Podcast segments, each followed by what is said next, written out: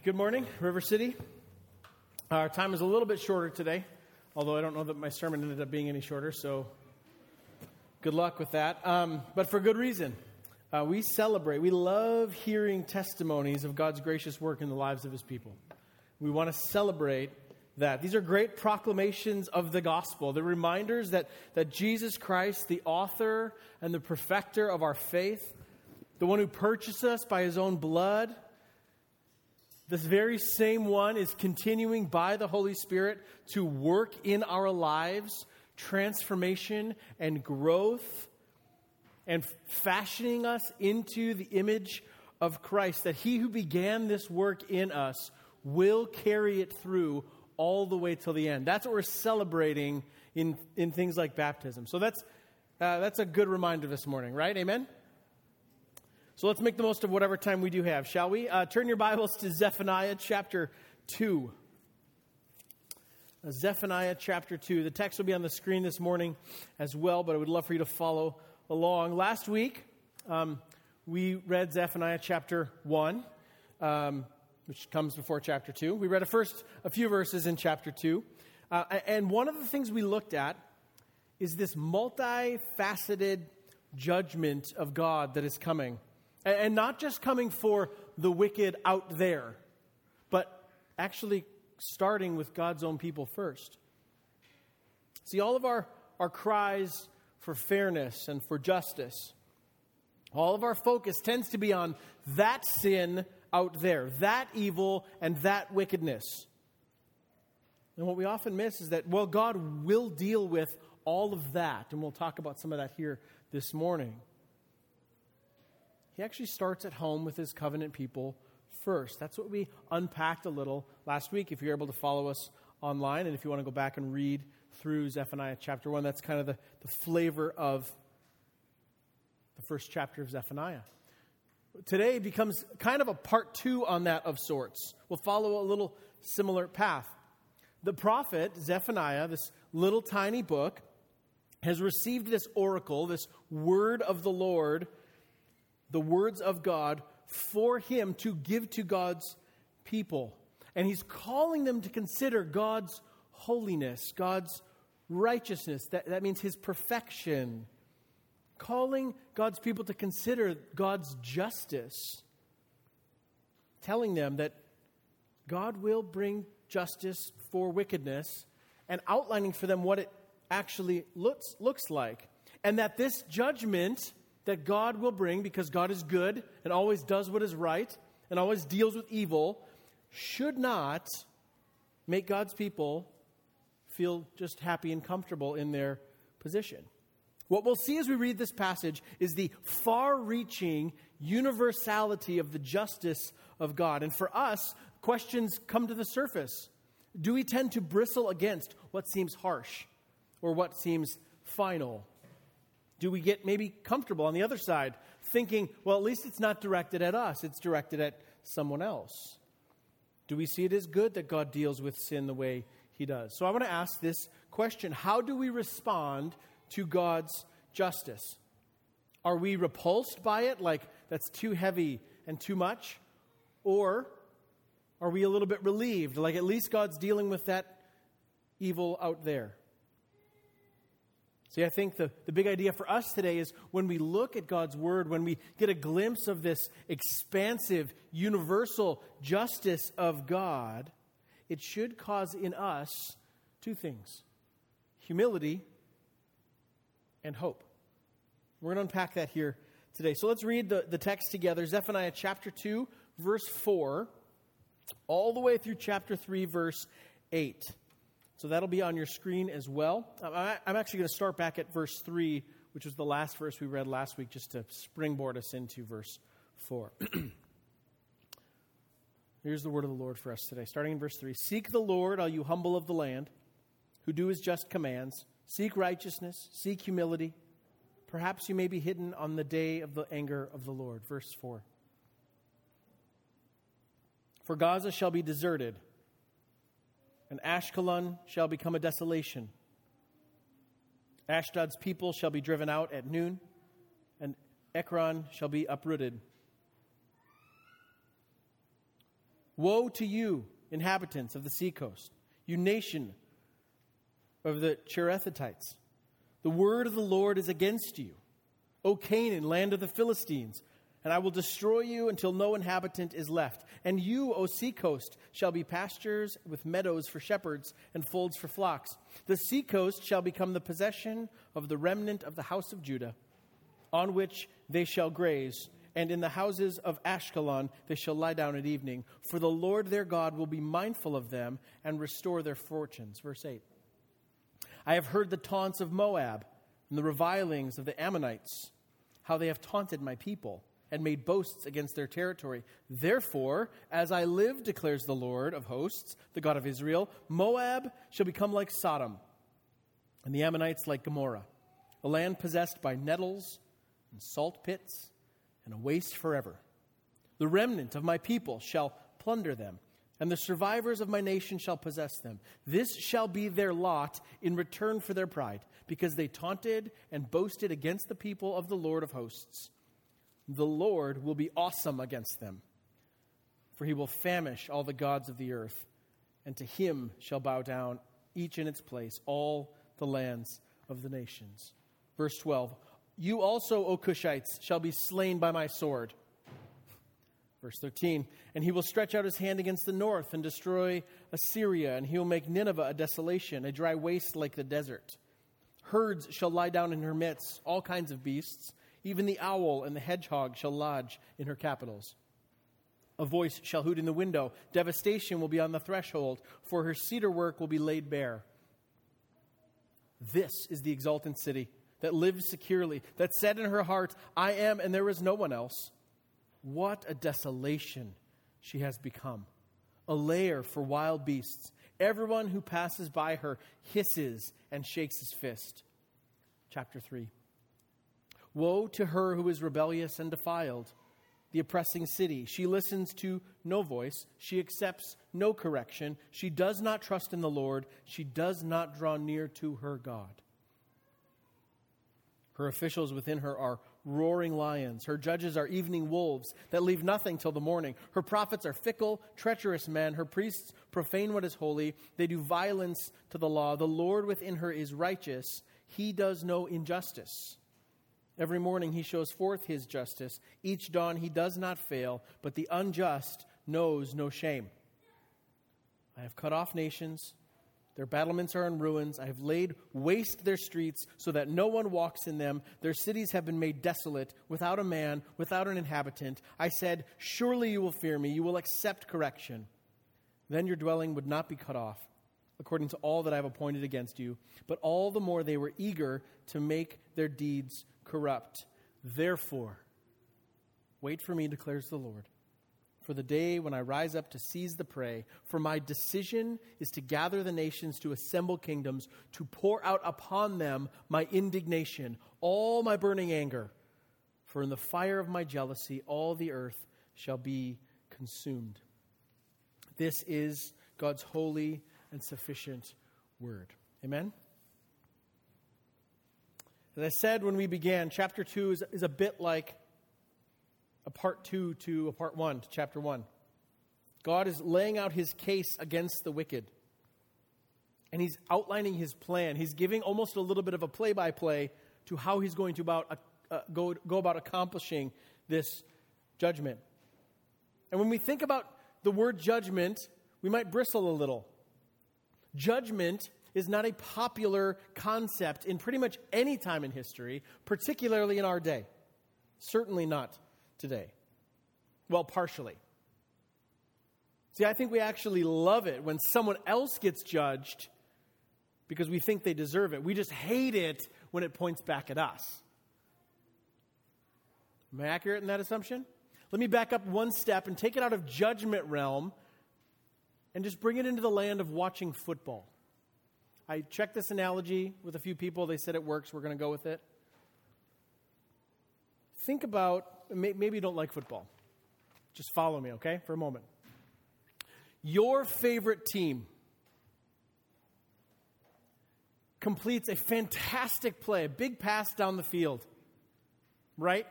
this, this is going to secure the game, it's going to put you ahead, it's going to make the comeback, whatever it is, right? Picture in your head your favorite team makes the big play. And upon its completion, you pump your fist and you're excited, except there's a flag on the play. And the ref comes out and says, That play doesn't count. The offensive receiver pushed off the defender. It's offensive pass interference. Play doesn't count. Yards don't count. Loss of down. Start again. And you're thinking, well, how fair is that? Like those two guys were like pushing each other all the way down the field. And you get mad. Maybe you scoff out loud or throw something at the television. Maybe you don't get that invested as we do in our house sometimes, but you're like, come on, that was a garbage call right? Because it went against your team. Or maybe it was like this your team's playing defense, trying the hardest they can to hold the lead. And the opposing team makes this big play downfield. Oh, but he drops the ball. And you're relieved for a moment because, yes, they didn't get it. Except that flag comes out. And you're thinking, what is this call? And they say, actually, well, it was pass interference on the defense. And so you, they get the yardage and they're about to score. And what's frustrating to you is because you know the opposing quarterback has a history in the league of at the in the ends of games just chucking the ball down the field and going, uh, hoping, hoping for a pass interference call. I'm not naming names. But you're standing there, probably up from your couch, and you're just mad, right? Because your team is on the back end, the bad end of those calls, and you see them as unfair judgment calls. But if that went the other direction, you probably just smile and keep your mouth shut. Right? Because those calls went the way of your team. See, I think we love it a little bit when, the, when we see what we determine is fair or just being done to others. When the other side, whatever that happens to be, loses, and when they get what they deserve.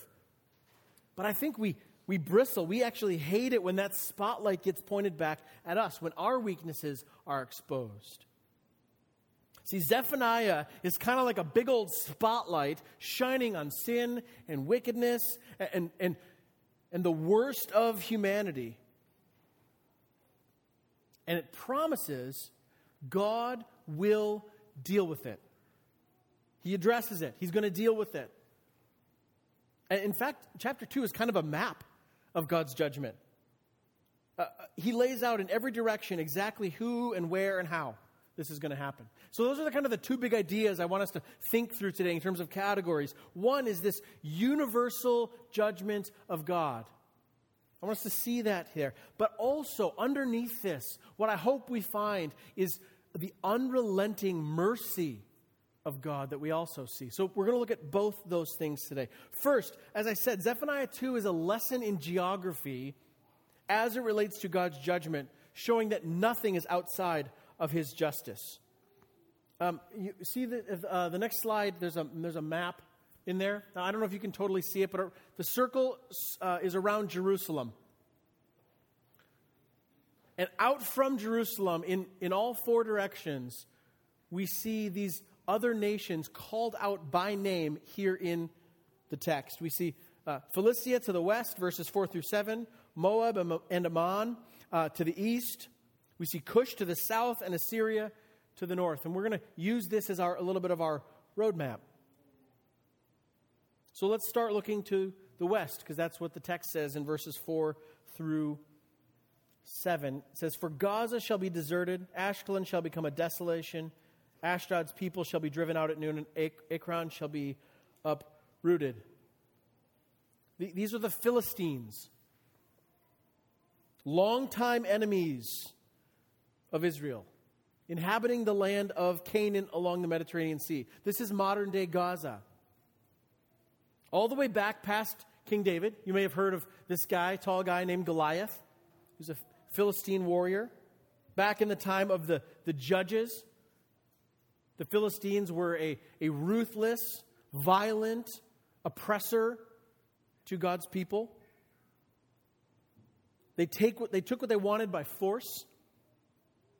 And so look at some of the language here directed at them. They shall be deserted, they shall become a desolation, they shall be driven out at noon. The, the picture there is they don't need a surprise attack or some kind of like military uh, uh, trickery. They're just going to kind of march through, middle of the day, take you out before lunch. That's kind of the picture of this overwhelming devastation. They will be uprooted. There will be nothing left. Verse 5 says, Woe to you, the word of the Lord is against you. That's the, the picture we're given of what's going to happen to the Philistines. Verses 6 and 7 outline this even further. And you, O sea coast, shall be pastures and meadows for shepherds. See, the Philistines were right on the coast of the Mediterranean. They had landlocked Judah, and so they were the go between for, for trade routes and economics and culture that was going inland out through the Mediterranean and then out to the other uh, cities along the sea. A commercial depot of sorts. But God had promised Canaan to his people, and the Philistines had moved in and taken it. And the Lord tells them, I'm going to turn your prosperity to pastures, your golden coast for will become grazing land for sheep. There will be nothing left for you, is the picture. And what will be left won't even be inhabited by you. Verse 7 tells us the remnant of the house of Judah. Closes with this For the Lord their God, speaking of his own people, will be, the Lord will be mindful of them and restore their fortunes. So save that. Save that little chunk of verse 7. We're going to come back to that. But we see clearly the judgment of the Lord is going to come for you to the west, you Philistines, west of Judah.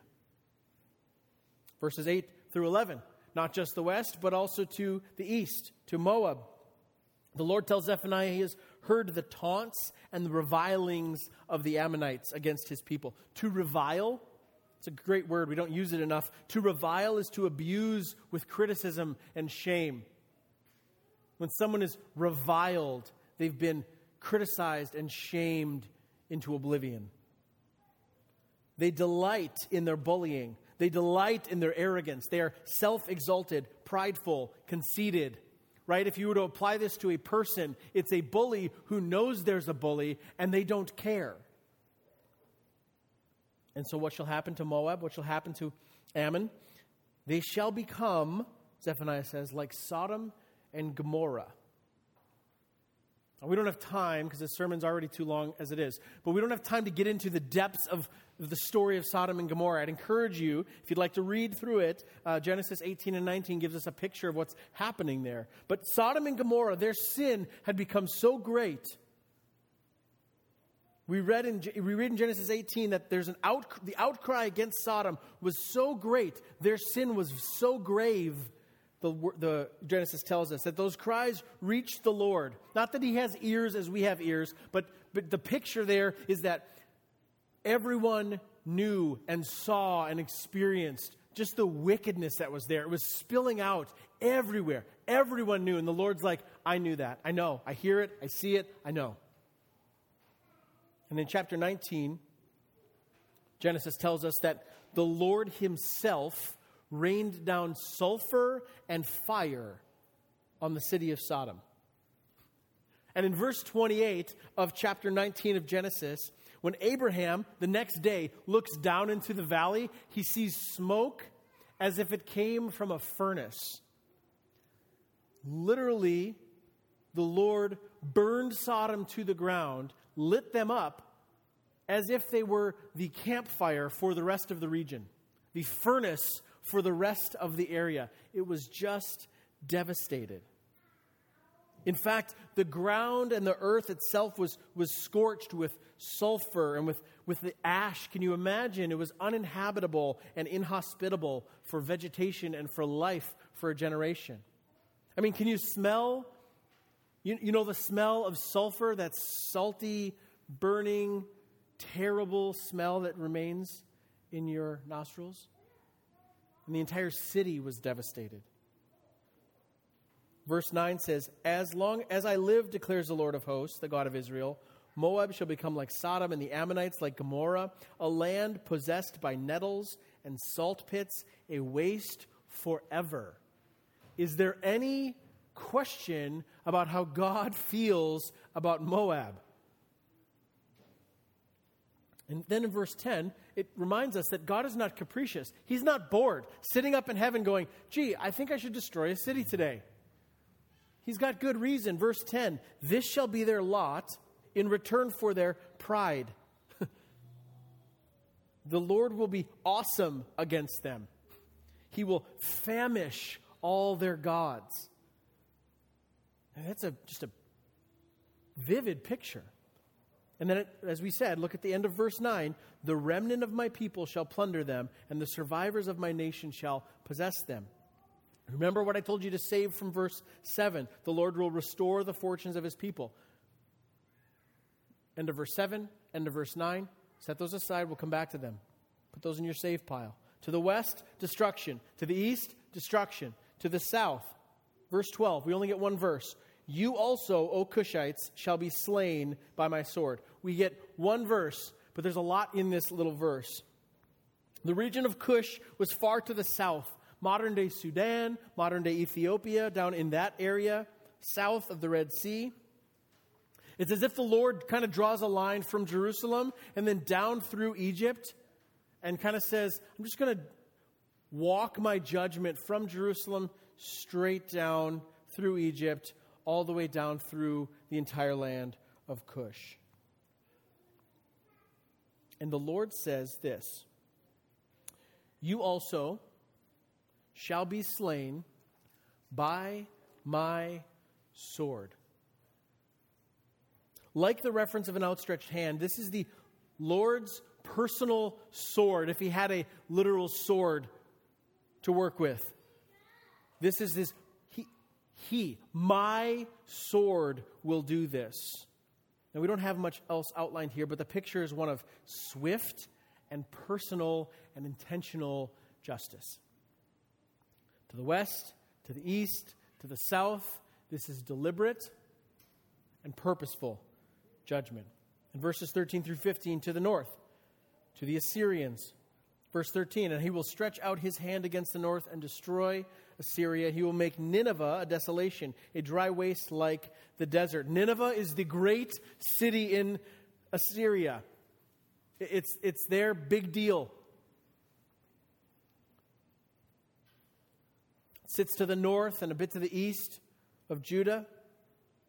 Assyria was the nation that came in and destroyed the, the northern kingdom. Back in the time of Solomon, the kingdom was split north and south. Israel to the north, Judah to the south. And a few generations previous, Assyria came in and took out the northern kingdom. So all that remains is Judah, where we are now. And although their status historically as a military power was waning at this time, they were still very likely Judah's most formidable threat was Assyria. Babylon is rising, it's just not there yet, but they will be. And if you remember, the prophet Jonah was sent to Nineveh. The Hebrew prophet was sent to a pagan people. Why? To extend to them the offer of God's mercy. Repent, turn from your wickedness and your idol worship and your violence, and turn to the Lord, the God of hosts, and he might relent and be merciful to you. And as we read in Jonah, what happens is they do, much to Jonah's surprise. But they turn they repent, at least for a while. But it didn't last. We see here that they remained confident in their wealth, they remained confident and happy in their luxury, in their security, in their self sufficiency. And the Lord tells them, All of that which is beautiful among you will be laid bare your great city, Nineveh, will be taken over by herds of animals and wild beasts. We get pointed out to us owls and hedgehogs. Now, I know some of those are probably translation choices. Hedgehogs? I, the picture here, did anyone else find that funny? I read that. I'm like, did I read that right? Let me check another translation. Yeah? Hedgehog. Okay. Right? The picture here is you go from beautiful, advanced, rich, wealthy, secure society. The great city will be turned into wilderness, inhabited by creatures that live under logs and owls that live in trees. Like all that was grand and powerful will be taken to nothing. That's the, the extreme of the picture. Verse 14 the, the city's cedar work will be laid bare. Buildings of, of wealth were, were made and built with cedar beams. Uh, cedar is a beautiful looking, expensive, well weathering, lasts a long time building material. And so, wealthy buildings and cities will be built with cedar. And the Lord says, even your beauty, the object of your wealth, the thing that makes, it, makes you prove how awesome you are, will be rotting away and falling down. Verse 15 This is the exultant city that lived securely, that said in her heart, I am, and there is no one else. What a desolation she has become. I mean, just picture that In fact, in the case of Nineveh, this promise was fulfilled in short order.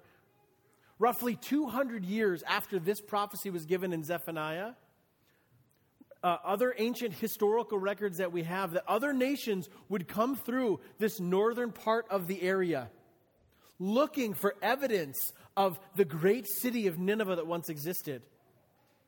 With almost no, very little archaeological evidence to be found that it ever existed at all. Within 200 years of this, God literally answered, fulfilled this promise by destroying and burying Nineveh in the sand. O. Palmer Robertson, in his commentary on Zephaniah, says this Wherever unrighteousness is found, is found, it shall be punished. Wherever unrighteousness is found, it shall be punished. That's the picture here, all the way extending to the ends of the earth. And it all comes back to Jerusalem at the center. That's the picture here. And that goes on into chapter 3, unpacking the judgment again, the reminder of Jerusalem, don't get comfortable that I'm just talking about these outlying nations. I'm also talking about you. You're the city who accepts no correction. You're the one not trusting in the Lord. You're the one not drawing near to your God. Chapter 3, verse 2. And the question we started with is this How do we feel about a God who punishes unrighteousness wherever it is? Are we repulsed because God seems like a big meanie? Are we relieved? Because clearly those people over there are getting, being punished. Bad people, so that's too bad for them. H- how do you respond when justice happens to someone else? And how do we respond? How do you respond when you are called to account? See, the reality of the far reaching justice and judgment of God may cause in us lots of reactions and maybe conflicting reactions. But I think it's designed by God to humble us, to remind us of God's holiness, and also to give us hope. Here's, here's what I mean I believe God's justice on display just also shows his mercy on display. Here, there's two things that I think are pointed out here. One, there's mercy in God's warning. God could just rain down fire or, or, or send an invading army if, without warning. He doesn't need to like give me a heads up. If I've displeased him, he can say, Jake, your time is now over. There's no right for my heart to keep beating. It could just stop. Same for any one of us. And yet, time and time again, God sends reminders. All throughout biblical history, He sends prophets. Why? To tell God's people, God is here. He's giving you an opportunity to turn to Him. Just lay down your idols, lay down your selfishness and your pride. Over and over again in Israel's history, he, return, he calls back to the people, says, Return to the Lord. Remember the covenant he's made with you. Remember the way he's rescued you from slavery. Remember the way he has rescued you from the, uh, uh, the death that was coming to you from other nations that were trying to destroy you. Remember when he called you back out? When he brought you back from captivity? When he restored your fortunes? They were just a few hundred years at the writing of this prophecy from King Solomon, as we mentioned earlier, and the breakdown of the kingdom. They saw it happen. It was close enough in history to them that their grandparents or their great grandparents said, Remember what happened when we were unfaithful to the Lord? When our leadership was unfaithful to God. The nation itself split. And even closer, they went into exile. Assyria came in and wiped them out. They themselves, Judah, had lived for years under terrible kings, terrible, ungodly kings. And yet, and yet, to this point, they were still breathing. God had preserved Judah. And so, over and over again, God sends warning. And this is no different hearing the reminder of God's holiness and how he deals with sin is in itself a mercy to anyone who has ears to hear. Remember verse 3 of chapter 2 Seek the Lord, all you humble of the land, who do his just commands. Seek righteousness, seek humility. Perhaps you may be hidden on the day of the anger of the Lord. I believe the warnings we see and hear from God are God's mercy to us. His warnings are merciful. Friends, for us, when before God spoke through the prophets to his people, he has now given us his word, spoken to us through his son. And it, this, this scripture is filled with reminders of God's holiness, of his righteousness, of his goodness, and of his promises. We are called over and over again in here, if we see ourselves as God's people, we're called to lay down our idols, to lay down our pride and our self sufficiency, to turn away from those things, to repent, right? There's a warning in Scripture that says the wages of sin is death, Romans chapter 6. That's a warning. It de- God, God deals with and punishes sin.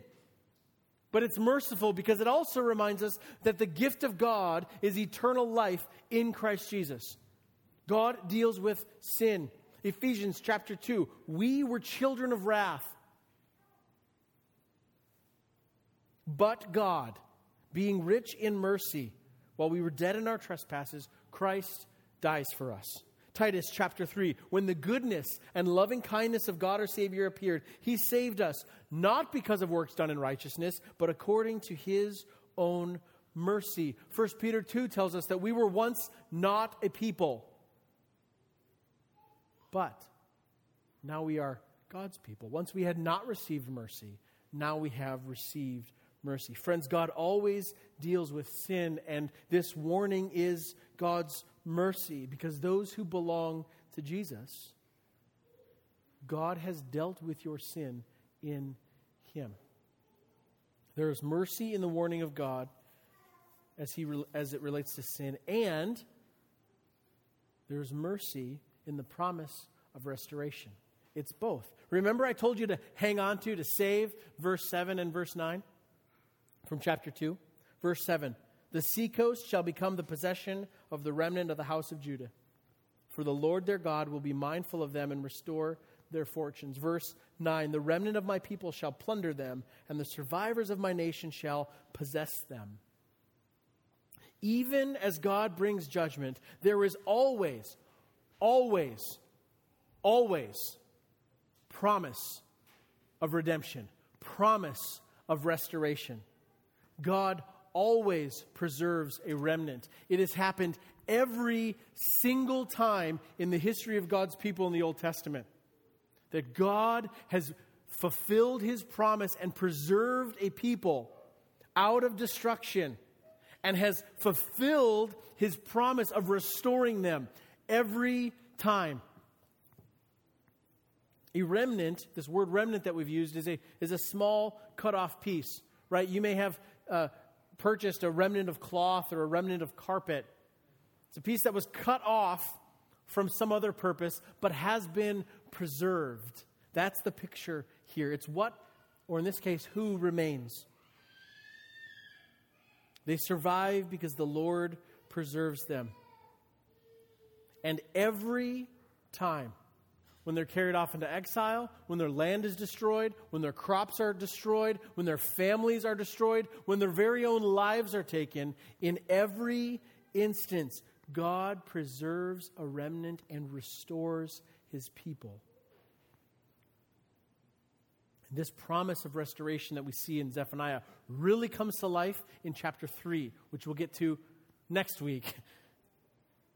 But the reminder here is that there is mercy in the promise of restoration. There is a future glory that always awaits God's people. Let me, um, let me just invite you to, to, if you want to, you don't have to close your eyes, but just listen to the verses, some of these verses from Psalm chapter 103 as a picture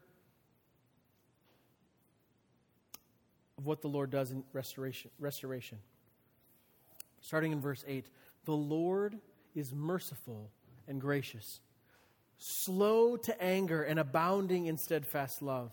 He will not always chide, nor will he keep his anger forever. He does not deal with us according to our sins, nor repay us according to our iniquities. For as high as the heavens are above the earth, so great is his steadfast love toward those who fear him. As far as the east is from the west, so far does he remove our transgressions from us. As a father shows compassion to his children, so the Lord shows compassion to those who fear him, for he knows our frame. He remembers that we are dust. Talk of judgment and justice can seem heavy and harsh. But it's here and given to us in God's word to, to, to shake us of our own sense of self sufficiency, to remind us that God is not slow to deal with sin, He's not slow to deal with wickedness, that He always does good. Always. And if we have eyes to see, my hope is that it causes us to examine, to put aside our pride to not sound like the great city who is so comfortable in ourselves. Whether that's uh, corporately as a nation or as a locality in our own city or as a church or us as individuals. That we would humble ourselves before the Lord that the fear that we have wouldn't be a fear of punitive punishment, but of restorative discipline of the, the greatness and majesty and holiness of God. That we would put our hope in the truth that God is who He said He is, that He will do what He said He will do, that He is both just and merciful. And we get to taste a little bit of that in Jesus here and now, where the justice and mercy of God meet. So let's humble ourselves under the mighty hand of the Lord. And let's press forward with hope in the mercy of God in Jesus for us. You pray with me?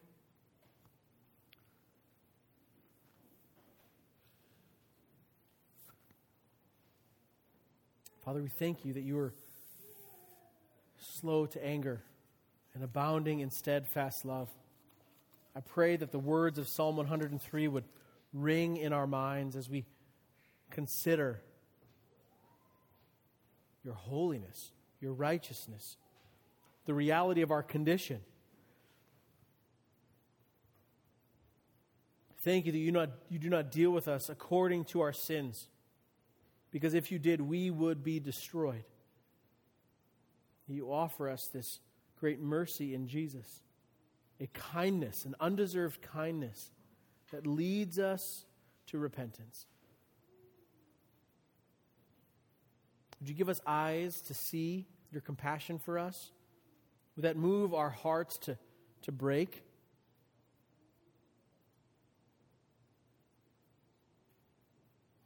And in our contrition, in our brokenness, in our confession, would we know the love and compassion of a Father who picks us up from our brokenness and welcomes us in as family? That we would know more deeply the love of God for us. And we would see your goodness on display. Work in our hearts even now, Holy Spirit, that we might know with greater depth the love and forgiveness that we have in Christ Jesus. Pray this in His name. Amen.